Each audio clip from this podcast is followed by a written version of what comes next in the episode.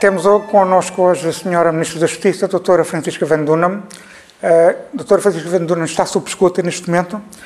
Esta Estratégia Nacional contra a Corrupção aposta muito na prevenção e no aprofundamento dos mecanismos do direito premial para facilitar um combate mais célere e eficaz contra a corrupção. Vamos começar por analisar as medidas preventivas.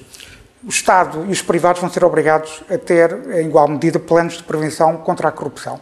Os planos de prevenção já existem no setor público há alguns anos. Uh, houve alguma avaliação sobre a eficácia desses planos? Serviram de alguma forma para detectar e impedir uh, atos de corrupção? Muito obrigada. Eu nunca imaginei estar sob escuta, mas uma vez que me pus nesse contexto, o nome do, é o nome do programa. conformidade. Mas, de facto, os programas, os programas de cumprimento normativo estão em vigor na administração pública já há algum tempo, sobretudo por impulso do Conselho de Prevenção da, de Prevenção da Corrupção. Eh, obviamente, os, os, diversos organismos têm lidado com esses programas de formas diferentes. O que eu lhe posso dizer é que, daquilo que eu conheço, organismos que conheço, por um lado, o Conselho de Prevenção da Corrupção tem acompanhado muito essa matéria e, por outro lado, nós temos procurado transformar esses instrumentos em instrumentos vívidos. Ou seja, não se trata de que existem, de mapas de, mapas de riscos, por exemplo, ou de planos de prevenção da corrupção e de códigos conduta que existem só por existir. Aquilo que nós procuramos fazer é, ao nível dos vários serviços de organismos em articulação com as inspeções gerais, fazer com que as inspeções gerais trabalhem muito a questão dos mapas de riscos e depois inscrever nos programas de anuais de atividade das inspeções gerais, basicamente aqueles, aquelas, aquelas áreas em que eles identificam como sendo áreas, áreas de risco. E, portanto, isso permite-nos, de alguma maneira, uh, tornar ativos, tornar operativos os, quer os mapas de risco, quer os planos de prevenção dos riscos de corrupção e acompanhar também aquilo que são as orientações do Conselho de Prevenção da Corrupção nessa matéria. Esta estratégia também vai obrigar a que o Estado e os privados tenham canais formais de, eh, para receberem denúncias Sim. sobre alegados uh, atos ilícitos. Espera que isso leve a um aumento de queixas de, de corrupção uh, no, no setor privado, por exemplo? Sim, eu admito que sim. Eu admito que sim. Nós falamos muito da, da corrupção no setor público, mas nós esquecemos do setor privado. Esquecemos do setor privado, em que anos e anos de práticas comerciais, pronto, assim se pode dizer, que foram tidas como práticas, práticas comerciais regulares, deixaram de o ser a partir do momento em que, em que a Convenção relativa à, convenção, corrupção privada veio dizer que certos comportamentos eram também comportamentos corruptivos. E, portanto, nós equiparamos o setor público ao setor, eh, ao setor privado e aquilo que procuramos fazer é que haja a mesma resposta, do ponto de vista sancionatório, para as infrações praticadas no setor público e no setor privado. Ante essa é que é, do fundo, a lógica do regime geral de prevenção da corrupção. O Governo também quer que, no campo da prevenção, que as escolas tenham conteúdos pedagógicos sensibilizem as crianças para os perigos da corrupção. Uh, e acredita que essa prevenção pode ser muito mais importante do que a repressão. Há aqui dois planos. Um, por um lado, existe a percepção de que a modernização, que o Governo também tem apostado muito, a modernização, a digitalização da administração pública levou a uma diminuição muito significativa daquela pequena corrupção que marcava muito os anos 80, 90, a dar uma nota a um polícia, dar uma nota a um notário para prestar as coisas. Por outro lado, a grande corrupção dos contratos, da contratação pública ligada aos titulares cargos políticos é aquela que persiste, é aquela em que a justiça tem mais dificuldade de combater. Em que medida é que a prevenção pode ajudar a combater esta grande corrupção? Eu diria que se nós formos capazes de formar cidadãos uh, responsáveis, conscientes dos seus deveres e, sobretudo, uh, ligados, afeiçoados a uma lógica de integridade, incorporar nos cidadãos, nas crianças e nos jovens, uma lógica de integridade e de interesse pelo bem comum, eh, que seguramente faremos um bom caminho no que diz respeito ao enfrentamento da corrupção. Eu tenho dito, eu sei que há muitas, que há muitas pessoas que entendem o contrário, já recebi, aliás, comentários de pessoas que me disseram parte está a partir, de, está a partir da prevenção, nós achamos que deve partir da repressão. Eh, a prevenção não funciona, mas eu diria... É uma questão de ter efeitos mais a longo prazo, não é? E é, não tanto a curto é, prazo. Basicamente aquilo que eu digo é nós temos que ir às raízes do problema. Um problema que tem estas raízes históricas, sociológicas e culturais, em que, de fundo, na prática, nós vivemos durante muitos anos, em que eh, passar à frente de alguém era só ser mais esperto, significava só ser mais esperto, mais inteligente. Uh, e isso era tido como comportamento normal. Então, nós temos um conjunto de comportamentos que ao longo dos anos foram sendo normalizados anos, pequeno favor, a cunha, a interposição, tudo isso foram comportamentos normalizados. E, portanto, precisamos de fazer uma inflexão que passa, de facto, por essa incorporação no plano cultural das... das e ao longo... há uma ideia de normalização da corrupção instalada na sociedade portuguesa? Sim, eu diria que sim. Eu diria que... É curioso, eu diria até mesmo que em muitas circunstâncias há agentes que podem não ter noção de que o comportamento é impróprio da impropriedade de comportamento. E por isso é que nós fazemos uma grande, uma grande, temos uma grande preocupação na estratégia relativamente à formação dos agentes. Uhum. Obviamente, agentes da administração, pública. pública. Portanto, por um lado, a educação, a educação, a intervenção ao nível da educação formal, mas por outro lado também a formação ao nível da, da administração pública, obviamente, de trabalhadores em funções públicas e dirigentes, no sentido da compreensão até de determinado tipo de comportamentos que não são explícitos, mas que podem eventualmente uh, significar uh, tentativas de tentativas de, aproxima, de aproximações corruptivas. No entanto, a repressão acaba por passar uma mensagem social muito forte. Existe muita ideia de que a justiça tem dois pesos e duas medidas. Pode não ser uma ideia justa Sim. e fundamentada, mas ela existe na sociedade portuguesa. Não acha que a repressão também tem uma, uma mensagem social forte? A repressão é indispensável. A repressão é indispensável como uh, modelo de prevenção geral. Portanto, nós, temos, nós precisamos da repressão, aliás, quer nesse crime, quer nos outros, para, para, para efeitos de prevenção geral. Uh, e é óbvio que nós só conseguimos ter uma prevenção geral efetiva se tivermos capacidade para aplicar o direito em tempo útil e para ter sanções uh, efetivas e dissuasoras. Não tenho dúvidas nenhumas relativamente ao, ao valor central da repressão aqui. O que digo é que a repressão não chega às raízes do fenómeno, ponto um. Por outro lado, a repressão, por, melhor, por mais meios que tenha, nunca terá capacidade suficiente para acompanhar a evolução destes fenómenos, que obviamente são fenómenos que envolvem pessoas com envolvem eh, grande poder, normalmente envolvem cadeias de poder eh, importantes, e portanto que acabam na prática por se conseguir organizar de modo, de modo profundamente opaco, é? o que inviabiliza o, o, conhecimento do crime e, a, e a própria, o próprio conhecimento da, conhecimento da infração e depois, obviamente, a descoberta da verdade. E, portanto, aí eu diria que é importante que haja uma repressão eficaz, mas a repressão é a última rácio.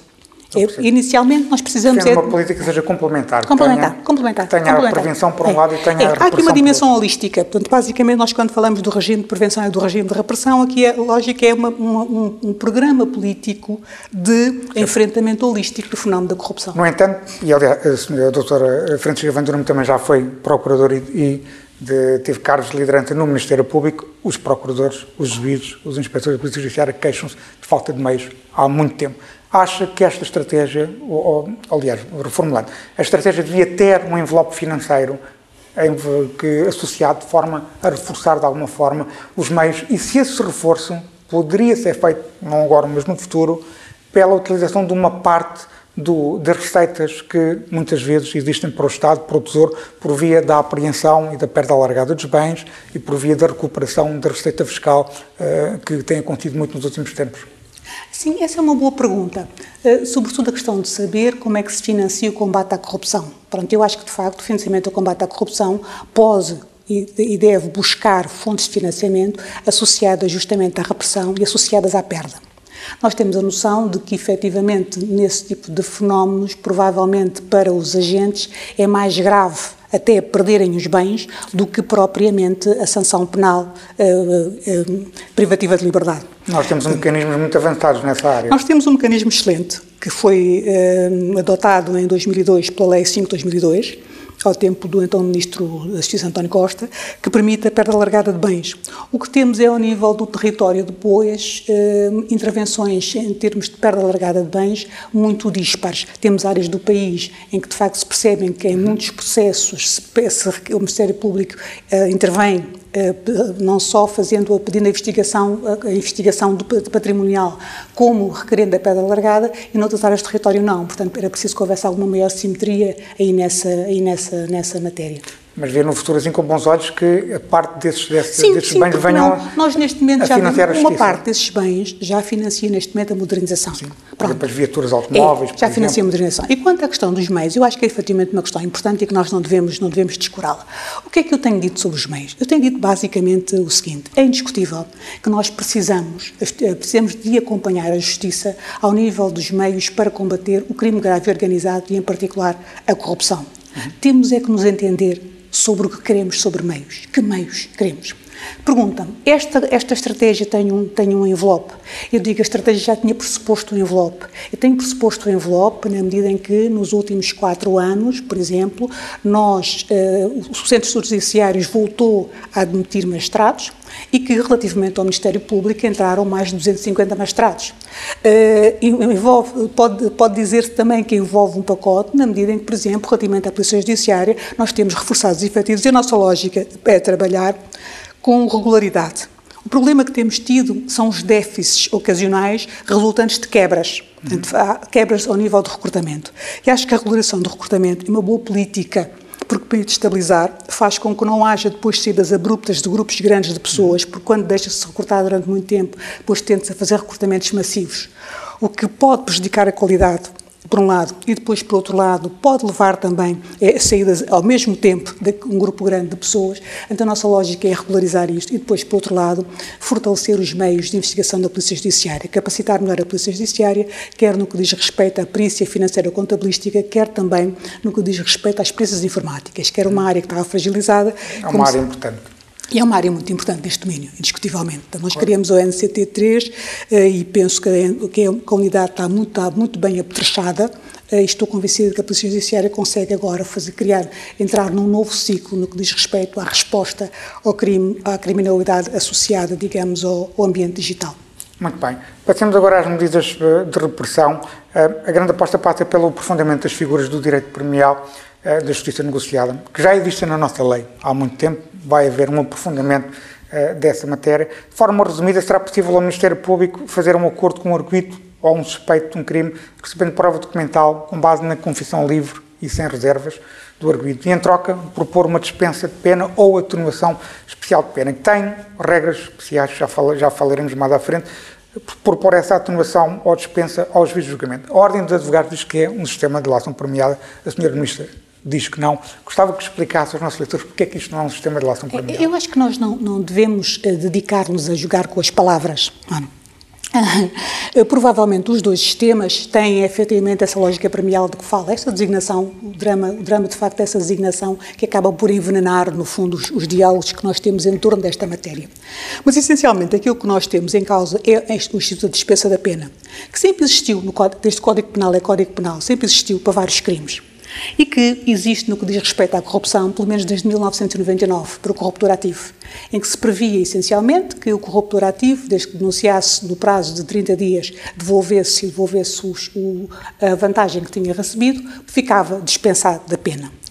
E eu- Vai-se retirar esse prazo, esse prazo de 30 dias. e eu quero, sim, retiro-se para eu quero chamar a atenção para o seguinte: entre 99 e 2015, a regra era o corruptor ativo, que no prazo de 30 dias de, denunciar a prática do crime, eh, devolver, eh, eh, retirar a oferta e retirar a oferta que, que fez, terá feito, a oferta que terá feito, é dispensado da pena. Não é pode ser, é dispensado da pena. Em 2015 passou a ser pode ser dispensada a pena. O que é que neste momento nós estamos a fazer? Basicamente o que fazemos é, nós retiramos o prazo de 30 dias, pese embora a circunstância de se perceber que o prazo de 30 dias, que é um pouco burocrático, mas tem a ver com a frescura, com a frescura da confissão. Claro. A pessoa foi aquele momento, foi aquele tempo, não é? Por um lado, e por outro lado... Também nunca não aconteceu praticamente nenhum caso nessa Não, situação. não creio que haja nenhum caso, não creio que haja nenhum caso. E depois, eh, por outro lado, o que fizemos foi, deixamos de, de- de colocar nas mãos do juiz eh, a capacidade de decidir se sim ou não, naquele caso, se aplica, ou seja, a dispensa aplica, verificados os requisitos, ou seja, a confissão integral e sem reservas, a, a- a retração do, do- do agente eh, e, obviamente, feita a prova, porque não, não basta com a gente, com a gente presa a fazer uma confissão, é necessário que o Ministério Público, com base nisso, obviamente, vá e faça, faça a investigação e obtenha a prova. E, portanto, se tudo bater certo, se a confissão do agente bater certo com a prova que foi produzida, se o agente tiver, uh, tiver uh, solicitado a devolução da promessa, da, ou retirada a promessa, aí, nesse caso, a pena é dispensada. Não há aqui nenhuma negociação, não há nenhuma. Você essa, denuncia essa esta situação isso. e nós damos não, isto. Não, a questão é essa: é que uh, um, não há aqui propriamente uma negociação entre o Ministério Público e, e, e Arguido. Aquilo que há é a aplicação do Instituto das verificados os respectivos pressupostos. E, portanto, nós excluímos a parte justamente da negociação. Agora, há aqui regras claras. A dispensa só poderá ser proposta em casos em que o arguido eh, tenha denunciado os factos antes de ter praticado o crime, por um Sim. lado. Por outro, os arguidos que tenham praticado efetivamente o crime não podem ser alvo de dispensa de, de pena, só atenuação especial. Só duas notas, Gostava que explicasse um só duas notas que eu queria deixar, que é, por um lado, hum, é preciso que essa denúncia seja feita antes de iniciar o procedimento criminal. Nós excluímos dessa, dessa, dessa situação o agente que, no contexto de um processo criminal e admitindo, obviamente, com, com, com fundamento ou não, que existe a prova contra ele, se sinta constrangido a fazer uma confissão. Essa hipótese está, não, está, não está incluída na dispensa da pena. A hipótese que nós colocamos é antes de iniciar o procedimento criminal, por um lado. Depois, por outro lado, se tratar de corrupção para ato ilícito, só está abrangido pela dispensa se não tiver praticado o ato. Mas se o ato ilícito já tiver sido praticado, já não há qualquer hipótese de, de ele ser abrangido pela dispensa. Queria também chamar a atenção para dar uma outra nota, que é que a dispensa da pena não inibe o Ministério Público de requerer a perda dos bens, obviamente no caso, Sim. e eh, nomeadamente também de requerer a perda alargada. Ou seja, podem perder os, os bens uh, ilícitos que tenham, que tenham sido adquiridos com fundos ilícitos. Com, ou seja, tudo aquilo que seja, tudo, tudo o património que não seja conforme com as declarações de rendimentos. Eh, eu tenho falado com procuradores e inspectores sobre estas propostas.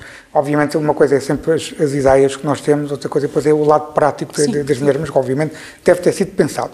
No entanto, há aqui algumas reservas, algumas dúvidas sobre o lado prático destas, destas, destas propostas. Acredita que haverá aqui uma, nomeadamente pelo facto de poder não haver, eh, não haver incentivos suficientes para quem de facto praticou o crime, Sim. não quem não tenha praticado, mas quem praticou o crime, para colaborar, ou seja, não tendo dispensa pena, mas sim uma atenuação especial de pena. Acredito que haverá de facto aqui uma maior colaboração entre o Ministério Público e os arguídos, no sentido de que a descoberta material da verdade seja efetivamente... Eu, eu, eu acho que sim, eu acho que sim, Nós estamos aqui a usar, eh, nós estamos a trabalhar com contexto de excepcionalidade. Ou seja, nós temos uma situação excepcional, aliás, como sabe, há um conjunto de crimes que, pela sua, excepcional, pela sua excepcionalidade, sempre tiveram ao seu dispor meios especiais de investigação. Meios especiais de investigação e também uma, digamos que uma outra visão no que diz, no que diz respeito às relações, à, à digamos, à, à, avaliação que se faz de, no domínio, eu diria quase o domínio ético, digamos, da relação entre os vários agentes no processo penal. Portanto, nós aqui, eh, com esta medida, aquilo que pensamos é que estamos a melhorar o sistema que temos. Portanto, basicamente, o que nós estamos a pretender é fazer, fazer avanços, mas preservando sempre o respeito pelo Estado de Direito. Nós não queremos fazer nada, não queremos ter aqui nenhuma iniciativa que de alguma forma ponha em causa os direitos fundamentais, que de alguma forma crie nas pessoas a ideia de que subitamente, no verão passado, que ficaram completamente desprotegidas. E, portanto, basicamente aquilo que lhes queria dizer é: nós avançamos aqui, perguntam-me, é suficiente? Pode não ser, mas neste momento é a proposta que nós fazemos. Sendo que, obviamente, a nossa proposta é uma proposta aberta, uma proposta, esta como as outras, são propostas que estão sujeitas à discussão, que nós queremos que seja uma discussão intensa e que envolva todas as pessoas que, de alguma forma, tenham conhecimento, e tenham conhecimento, tenham competências e que se interessem por estas matérias. Vamos fazer agora um intervalo, uh, regressaremos já para a segunda parte.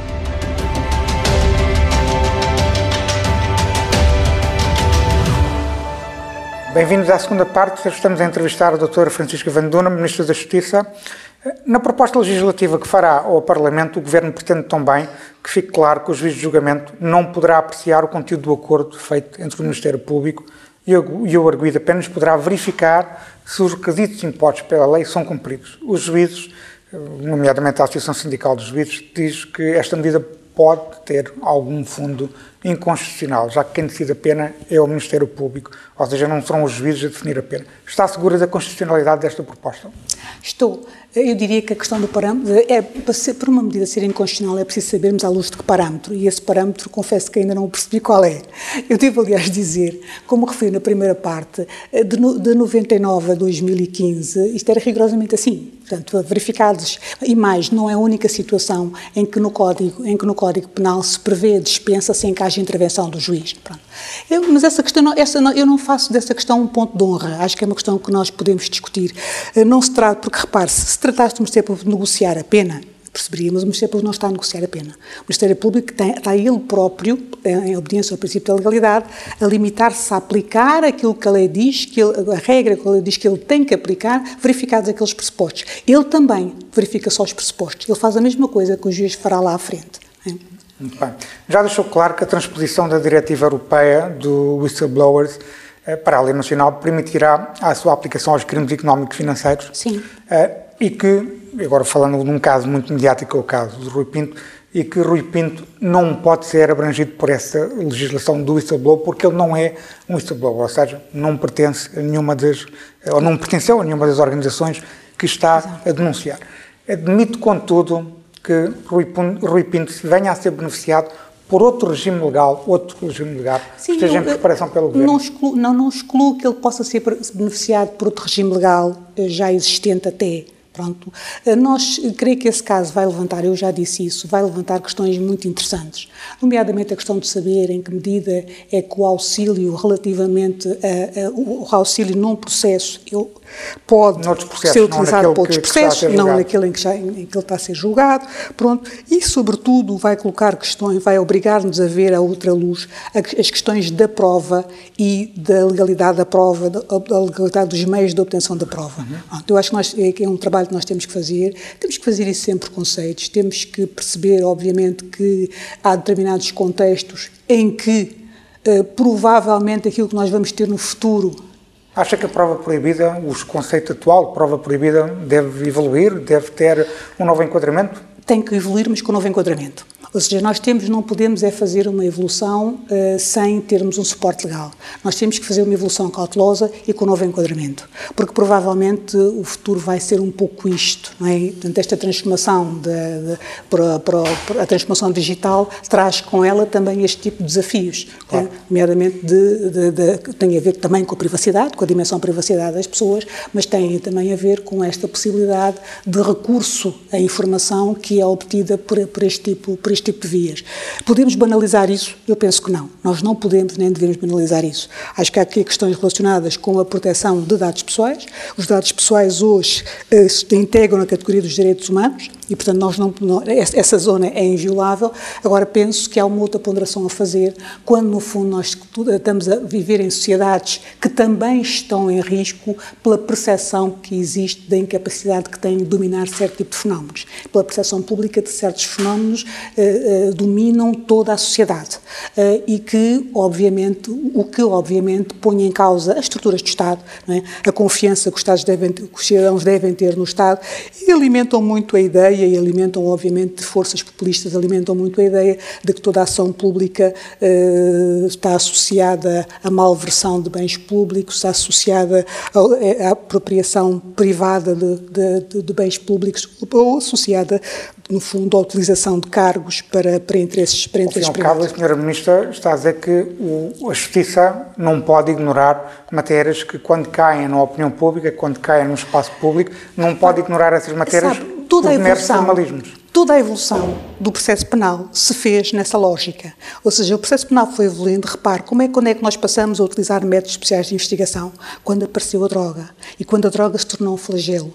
Aí foi preciso, num certo sentido, foi preciso rever os princípios ou olhar os princípios à luz da nova realidade que nós tínhamos. Pronto, mantendo-os, mas obviamente olhando à luz das novas realidades. E acho que este tipo de fenómeno justamente convoca outra vez esses momentos reflexivos, em que nós temos que nos encontrar e perceber como é que avançamos com o mínimo de segurança, pronto, sem obviamente permitirmos que se generalize a ideia de que é possível devassar, devassar tudo. Claro, é? Tem que se encontrar um equilíbrio. Temos que encontrar um equilíbrio. Mas tenciona, no seu mandato, Mas... avançar com alguma medida concreta para clarificar essa não, matéria, nós... para fazer essa evolução? Não nós, não, nós não temos, ao nível da discussão que estamos agora a fazer, nós não temos nenhuma previsão que inclua isso. Aquilo que eu penso é que nós, neste momento, apesar de tudo, que teremos já alguns mecanismos que podem ser utilizáveis, podem ser do, do processo penal, que podem ser utilizáveis para e que compreendem situações deste tipo. Portanto, alguém que resolve colaborar com a que, que entende. Ou seja, por exemplo, confessar integralmente e sem reservas um crime, mas que o praticou em nome de um bem maior. Em nome de um bem maior, de um interesse maior, sim. E esse bem maior deve ser valorado pela, pelos tribunais. Os tribunais, sim. sim. Uh, outra questão desta estratégia de combate à corrupção é o, o uh, não direi a luta, mas uma, uma, um, um, combate também que a Sra. Ministra entende que deve ser feito aos megaprocessos, ou seja, temos tido muitos megaprocessos nos últimos anos, há uma ideia na opinião pública de que isso não é positivo. O Governo quer uh, fazer cessar a conexão de processos que permitam ao Ministério Público promover a fusão de diversos inquéritos num só.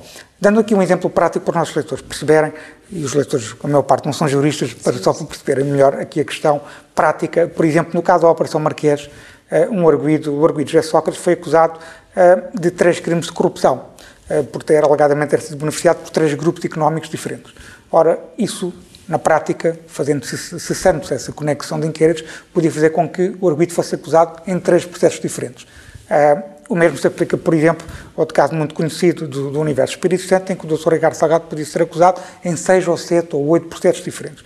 A minha pergunta é, não, não acha que isso poderá fazer também com que os arguídos se queixem de uma perseguição penal do Estado, já que vão estar a responder em muitos processos? Não, porque não, eu não diria isso. Eu acho que mais penoso para os arguídos e mais custoso do ponto de vista do, do ponto de vista do custo social é a eternização dos processos. Ou seja, eu diria que provavelmente um arguido ficará mais descansado se vir a matéria, a matéria core, digamos, da sua ação julgada e depois os atos concretos julgados a seguir. Então ele tem uma parte resolvida e depois tem os atos concretos julgados uhum. a seguir. Na perspectiva da resposta social, esta, eu diria, é bastante mais tranquilizadora. Porquê? Porque se vê chegar qualquer coisa ao final.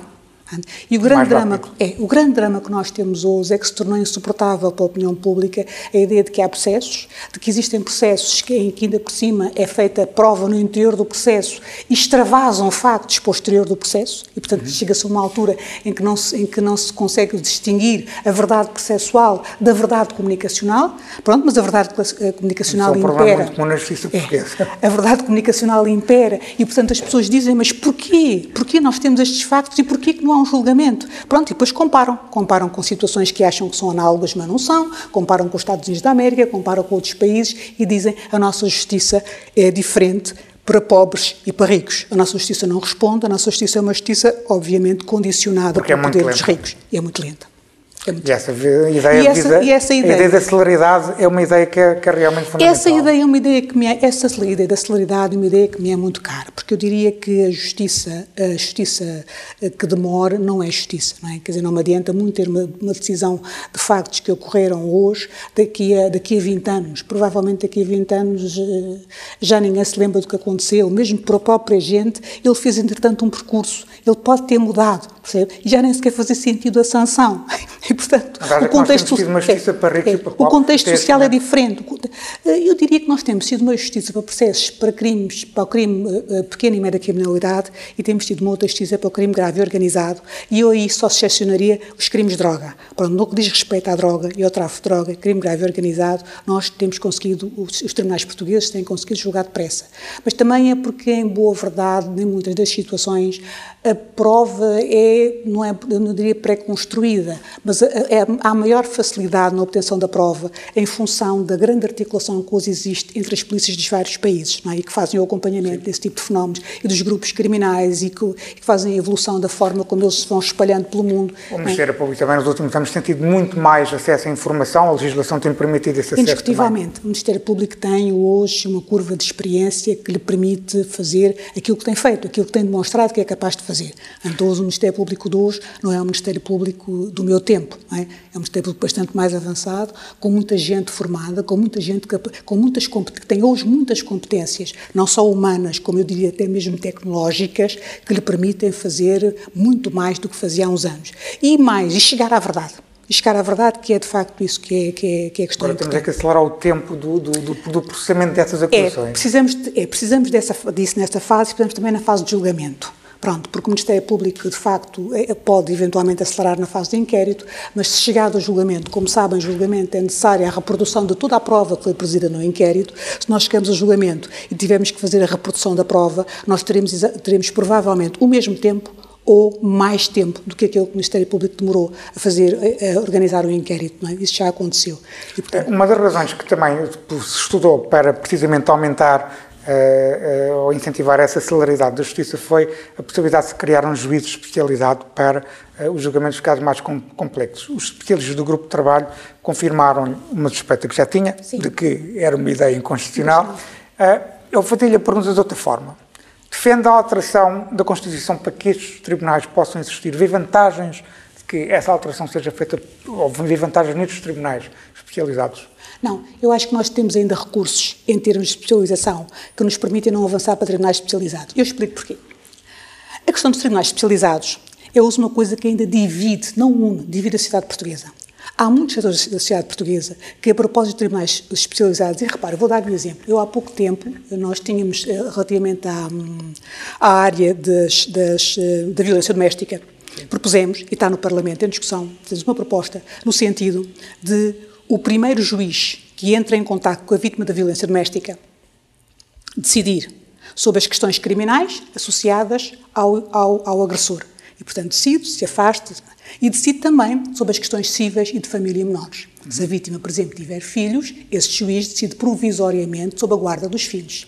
Uhum. Isto para quê? Para evitar aquilo que hoje se verifica muitas vezes, que é uma dissonância entre as decisões do Tribunal Criminal, o Tribunal de Gestão Criminal que protege a vítima, e o Tribunal de Família e Menores, que no desconhecimento daquela realidade, que acaba por aproximar vítima e agressor.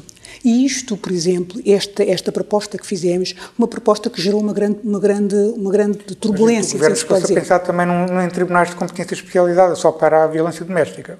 Sim, eh, não, mas não para julgar não para julgar. Aquilo que nós pensamos é esta proposta que estou a falar e que está exatamente no Parlamento. Okay, Era não, para, não julgar. para, julgar. não se tratava de julgar, tratava-se de um juiz fazer a apreciação provisória uhum. das medidas, das medidas eh, que fosse necessário tomar de, de promoção e proteção das, das, das crianças, no caso, no caso das, das vítimas com, com crianças, não é? como nós. Okay, compreendo. Mas neste momento não, não há. Hum, avançando para, aqui para, para outra questão, que nós, temos, já temos uh, um tribunal, não de julgamento, mas um tribunal de, de, com, com, competência territorial alargada Sim. e de alguma forma de competência especializada, que é o Tribunal Central de Instrução Criminal. Uh, há um movimento de uma parte da comunidade jurídica que é a favor da extinção deste tribunal, o seu secretário de Estado, não como secretário de Estado, mas antes como vice-presidente do Conselho Superior da Magistratura, defendeu a fusão deste tribunal com o Tribunal de Gestão Criminal de Lisboa. Eu perguntava-lhe, é a favor, a senhora Ministra da Justiça, é a favor da extinção ou da fusão deste Tribunal Central de Gestão Criminal ou admite o reforço do quadro de juízes para que se ultrapasse as críticas que uma parte delas são fundamentadas Sim, não, à existência do Tribunal? Eu percebo que eu, aquele modelo, que foi um modelo criado em 98, no fundo é a réplica do DCAP até 98, o Ministro Vera Jardins alterou o Estatuto do Ministério Público, nessa altura criou o DCIAP e criou também o Tribunal Central de Instrução Criminal, que no fundo responde aos crimes que o DCIAP, que são da competência investigatória do DCIAP. O que acontece foi que, em termos práticos, se chegou a uma situação em que o, o, Tribunal tem dois juízes. Portanto, isso tem gerado, ao nível da opinião pública, um grande debate em torno de uma questão, que para mim é uma falsa questão, que é a questão do juiz natural. Eu diria que não há um problema de juiz natural, uma comarca com só juiz, é o juiz natural. Quer dizer, não, não há esse problema. Pronto. Haverá mais uma questão associada à idiosincrasia dos, dos magistrados que lá estão, pronto, e a, digamos que aquilo... Tem muito a ver com o facto de um juiz, eh, de não um será, uh, terá princípios que se podem dizer metaforicamente como a noite, o outro pensará como o dia. Portanto, pois, são pensamentos muito diferentes. Pois podem pensar como entenderem. Pronto, agora aquilo que nós não podemos... A razão das críticas tem a ver com isso. É, claro. pronto. E, portanto, nós, aquilo que, aquilo que eu penso é que é possível encontrar mecanismos que melhorem o funcionamento do tribunal, no sentido de, é preciso pensar, mas é preciso pensar com um bocadinho mais calma. Acho que não, nós não podemos, eh, nós, no quadro desta estratégia, nós não propomos nada Pronto, admito que ao longo do debate que apareçam propostas. Propostas que aparecem são várias. Uma que consiste na integração, uh, no reforço do, do, dos, dos, efetivos do Tribunal Central, outra que consiste no, na, no, na, inclusão do Tribunal Central no, no Tribunal de, de Instrução Criminal. Uh, haverá também propostas de especialização, de criação de, uh, de um Tribunal Central, mas deslocalizado. Portanto, começam a aparecer muitas propostas em torno disso. Eu acho que nós temos que parar um bocadinho, pensar, ponderar. Bom, percebo que a situação. É também a favor da estabilidade do sistema, ao fim e ao cabo. Eu, não, eu sabe que eu sempre fui contra a ideia de legislar, de legislar por legislar, de, de, alterar por alterar. Acho que o sistema precisa de alguma estabilidade. As pessoas precisam de sentir algum conforto, assim se pode dizer, e de sentir que estão, que estão bem sentadas. Não é? Quer dizer, não podem estar em permanência na ideia de que amanhã, amanhã tudo muda, amanhã tudo pode mudar. Portanto, Mas também haver bons, bons resultados, ver como positiva a experiência destes 30, quase 30 anos de existência desse tribunal. Sim, sim, sim, sim, claramente. Vamos lá ver. Eu diria que a existência do tribunal permitiu uma coisa que nós não, que, que as magistraturas não tinham, que foi especialização. A existência do Tribunal Central permitiu especialização. Eu diria que atualmente nós temos, por um lado, bastante mais casos associados ao crime económico, o que faz com que também haja mais magistrados a relacionar-se com as questões do crime económico. Portanto, já não é, digamos, uma matéria dogmática, já não é um dogma para os magistrados. É, há mais magistrados a trabalhar nisso e a compreender isso. Acho que nós temos que trabalhar muito na dimensão formativa. É formar quadros para, é permitir que haja carreiras associadas a esse tipo de, uh, orientadas, por exemplo, à investigação como criminal. No Ministério Público, é, por exemplo. Exato, como existe no Ministério Público. Foi o que o Ministério Público fez e foi aí que o Ministério Público, de facto, num certo sentido, uh, Aliás, ultrapassou... muito bem esse processo de especialização, o início, pois, nos anos 90, que estava no gabinete do Procurador-Geral Acompanhei sim, acompanhei sim. A criação do DIAP foi assim, a criação do DIAP, as secções especializadas, foi, foi, acho que foi o grande salto que se deu e foi aí que conseguimos efetuar. É um caminho em que os juízes, o Tribunal não tem que fazer um, um caminho igual, mas pode retirar, obviamente... Pode-se retirar relações, relações acho que nós temos muito tempo, já tivemos muito tempo de aprendizagem e há relações importantes que podemos tirar e podemos trabalhar com calma, sem, sem uh, as convulsões de sempre. Muito bem. Há três últimas questões. A porta-voz do, do PST para a área da justiça já admitiu uh, o, o, negociar o apoio a esta Estratégia Nacional contra a Corrupção, fez declarações nesse sentido. Uh, Perguntava-lhe, acha que tal é possível, tendo em conta as posições críticas, muito críticas, que o Dr. Rui Rio tem tido sobre a justiça portuguesa? E já agora acha que há algum preconceito do Dr. Rui Rio sobre o Ministério Público, sobre os tribunais, o funcionamento dos tribunais? Não, não, confesso que não, nunca vi declarações do Dr. Rui Rio que me dessem a ideia que tem algum preconceito relativamente ao Ministério Público ou ao funcionamento dos tribunais. O Dr. Rui Rio tem, às vezes, posições críticas sobre, sobre questões concretas, eu diria, mas não vejo que ele tenha, efetivamente, uma posição de, de princípio relativamente ao modo como os tribunais funcionam. Eu acho até que as posições têm mais a ver com, com a organização dos conselhos, com a organização do sistema e não tanto com o funcionamento do sistema judicial no, eh, no, no, no concreto. Agora, eu acho que esta estratégia é suposto ser um documento nacional e é suposto ser um documento para muitos anos. Quanto, e, portanto, tudo, tudo aquilo que for em consenso, daquilo que for possível estabelecer de consenso, daquilo que for possível trabalhar em conjunto é bem-vindo. É por isso que nós estamos aqui a trabalhar. Nós eh, acho que hum, precisamos, às vezes, de nos unir no sentido de realizarmos o bem comum, porque é para isso que cá estamos, é para isso que nos pagam, é isso que esperam nós. Portanto, é isso que todos os dias eu, que às vezes gera alguma frustração. Nós não sermos capazes de nos juntarmos para em coisas que são coisas essenciais. Sermos capazes de ir até ao fim e percebermos, ok, podemos ceder aqui e ali, mas este caminho é um caminho que nós temos que fazer pelo bem comum. Uh, mudando agora só para dois assuntos que são, que são da atualidade. Eu não sei se a doutora Francisca Vanduna é adepta de algum clube de futebol, mas tenho que lhe fazer esta pergunta. Entende que, há, que, entende que o Código de Conduta do Governo lhe permite, ou lhe permitiria, assim, apoiar algum dirigente desportivo que fosse arguído num processo penal? Ora bem, eu sei que a pergunta que quer fazer não é para mim, porque sabe, por um lado, que eu não percebo nada de futebol, eu presumo, sabe que eu não tenho nenhuma paixão clubística. Agora, há uma coisa que eu registro com, com, eh, com, grande, com grande clareza, é que efetivamente as paixões clubísticas acabam por ser tão ou mais intensas do que as paixões que têm por objeto, eh, por objeto outros seres humanos. Portanto, eh, e, portanto, o Justiça tem tido cada vez mais, mais, eh, mais preocupação com essas paixões clubísticas. As paixões, exato. E portanto, e, portanto, o que lhe posso dizer, digo relativamente a isso, pronto, podia acontecer de facto eu ter uma, ter uma, ser uma tifose, uma tifose, estar, estar E, portanto, eu acho que, se quer que lhe diga, a resposta que lhe dou para isso é esta. Há uns anos atrás, esteve cá numa conferência organizada pela Procuradoria-Geral da República, o Edoui Planel, que era, à época, a diretora do Libération. Uhum. E discutia-se na conferência uma questão associada ao presidente François Mitterrand. O presidente François Mitterrand, que se tinha descoberto que tinha uma filha fora do casamento e perguntava se era possível. Sim, é, é, como é que era possível? E o, o pronto, se achava que um, um, um chefe de Estado não estava obrigado à verdade, não estava obrigado à transparência. E o Planel disse: bem, isto é uma matéria de paixões e eu acho que nessa, nessa matéria cada um tem direito à sua contradição íntima. É esta a resposta que lhe dou. Deixe-me avançar aqui para outra, para a penúltima questão. A senhora Ministra foi, foi criticada recentemente eh, na opinião pública por duas situações. Eh, em primeiro lugar, por ter contratado para o seu gabinete o, conselheiro, o conselheiro Lopes da Mota, sim.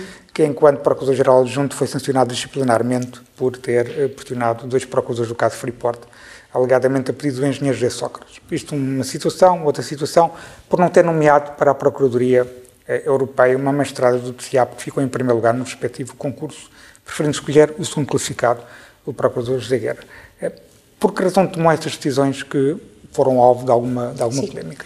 Eu, eu, eu, explico, eu explico porque acho que é porque nós precisamos ter, ter, hum, ter capacidade para falar sobre as coisas abertamente claro. e não criar permanentemente este tipo de nuvens que se adensam sobre as pessoas e é que, importante explicar que geram, este, pública é, que geram este... Ora bem, Dr. José Luís Lopes, da Conselheiro Lopes da Mota, foi uh, sancionado pelo Conselho Superior do Ministério Público por ter uh, dito a dois colegas magistrados do Ministério Público que estavam a instigar um processo que, naquele caso, um processo que eu o engenheiro José Sócrates, que naquele caso uh, entendia que não seria corrupção prato ilícito, mas provavelmente seria prato lícito e que estaria prescrito. Conselho Superior do Ministério Público sancionou, o Sr. Conselheiro Lopes da Mota uh, cumpriu a sanção, foi reabilitado, depois dessa reabilitação candidatou-se ao Supremo Tribunal de Justiça, o Supremo Tribunal de Justiça entendeu que ele tinha condições de integridade para integrar o mais alto tribunal do país, uh, é conselheiro, tem obviamente a sua atividade como conselheiro, eu acredito na ressocialização. Eu não vejo nenhuma razão para o Sr. Conselheiro Lopes da Mota ter uma pena perpétua. É? O Conselheiro Lopes da Mota é, indiscutivelmente, das pessoas que mais sabe de direito europeu, que mais experiência tem na área de a tra a trabalhar na área das instituições europeias, nomeadamente a experiência que teve na Eurojust, que foi presidente durante muitos, durante muitos anos. Portanto, não vi, de facto, razão. Se fizesse o contraste, estaria descriminá-lo. No fundo, a puni-lo duas vezes por um crime pelo qual ele já foi sancionado e pelo qual já foi então, reabilitado. Um erro já foi sancionado. Eu acho que é uma questão de justiça. Claro. Muito bem. No Na questão caso, da Procuradoria no Europeia. No segundo caso, é, ainda bem que me fala sobre isso e que me dá a oportunidade de esclarecer. A Procuradoria Europeia, eh, o governo português teve a grande preocupação de fazer a escolha do Procurador Europeu através de um processo transparente. Nós, eu, o Ministério da Justiça podia ter indicado ele próprio um candidato, não o fez. O que fez foi pedir ao Conselho Superior do Ministério Público que organizasse um concurso. E porquê? Porque o Procurador Europeu é também um Procurador Nacional. É? E, portanto, eu entendo, como sempre entendi, que, uh, tratando-se de um, de um magistrado, que o Conselho Superior do Ministério Público, que tem constitucionalmente as funções de gestão da magistratura, deve ter um papel, um papel central. O Conselho do Ministério Público fez, uma, fez um concurso e fez uma seleção de magistrados. Colocou o, uh, o uh, Sr. Procurador José Guerra Sim. em primeiro lugar, depois um outro procurador, Sr. Procurador-Geral Adjunto e depois a Sra. Procuradora que recorre agora em terceiro lugar. Esse é o lugar da Sra. Procuradora na escala interna. E, uh, entretanto, o processo prosseguiu e houve, houve um painel internacional que fez uma seleção de candidatos. Essa seleção não é vinculativa, aliás, os documentos que me foram enviados dizem todos isso. A seleção, foi, a seleção que o painel, o painel internacional fez foi esta, mas a escolha não é vinculativa para o Conselho. Porquê que eu entendi que devia ser o Dr. José Eduardo Guerra? Em primeiro lugar, pelo respeito com o Conselho Superior do Ministério Público. Nós não podemos só falar do Conselho Superior do Ministério Público e querer respeitar o Conselho Superior do Ministério Público quando nos interessa. O Conselho Superior do Ministério Público é um órgão constitucional. O lugar de que nós estamos a falar é um lugar de direção de uma mistura internacional, ou seja, é um lugar que corresponde ao de vice-procurador-geral da República. Uhum. E aquilo que nós tínhamos eram dois magistrados que tinham a mesma categoria profissional, tinham a mesma valia do ponto de vista das classificações, sendo que um estava em 21 lugar e outro estava em 221. Uhum. Ora bem, seja o que escolheu, for. Escolheu o que estava mais Estava acima. lá acima, estava mais seguiu o acima. conselho- E seguiu seguiu a o orientação do conselho do Conselho. Primeiro-Ministro. Ou seja, não só respeitei, como entendi que devia, como fiz noutras ocasiões, aliás, o Conselho Superior do Ministério Público, como, considerando a estrutura hierarquizada do Ministério Público Nacional e a ideia de que o Ministério Público Europeu não visa criar uma distopia no que diz respeito à estrutura do Ministério Público Nacional, obviamente, se quer que lhe diga, provavelmente, se tivesse que escolher, eu teria escolhido o Procurador Adjunto. Porque o senhor, quando escolhe um Procurador-Geral da República, não vai escolher um Procurador da República, escolhe um PGA. É essa categoria topo. E este lugar é um lugar de topo. Pronto. Não sendo, tendo o Conselho, não tendo o Conselho decidido que era o Procurador-Geral Adjunto, que havia um único, pronto, e tendo como Procurador da República, obviamente, ao tomar a decisão final, eu não poderia escolher o Procurador da República que tem menor antiguidade no cargo. Sendo que os dois, do ponto de vista eh, de, de- de classificação, do ponto de vista técnico, estão rigorosamente iguais. Nada a dizer. O Dr. José Eduardo Guerra está 221 lugares acima da outra senhora. É, só, é tão só. Muito bem. Uma última pergunta. Eh, sobre as presidenciais. A senhora a ministra é uma reconhecidamente eh, uma mulher do espaço moderado da área do centro-esquerda, com um passado pessoal que luta contra o colonialismo, de recusa de totalitarismos. Já decidiram em quem vai votar nas próximas presidenciais? Marcelo Rebelo de Sousa, Ana Gomes, Marisa Matias ou João Ferreira? Ou vai seguir o conselho Em de quem eu voto, nem às paredes confesso. Mas confessarei no dia ao boletim. Juro-te. Então não vai manifestar nenhum apoio público a nenhum dos candidatos. Não Pois é. Não, isso não farei. Isso não farei. Muito bem. Muito obrigado. Eu é que agradeço.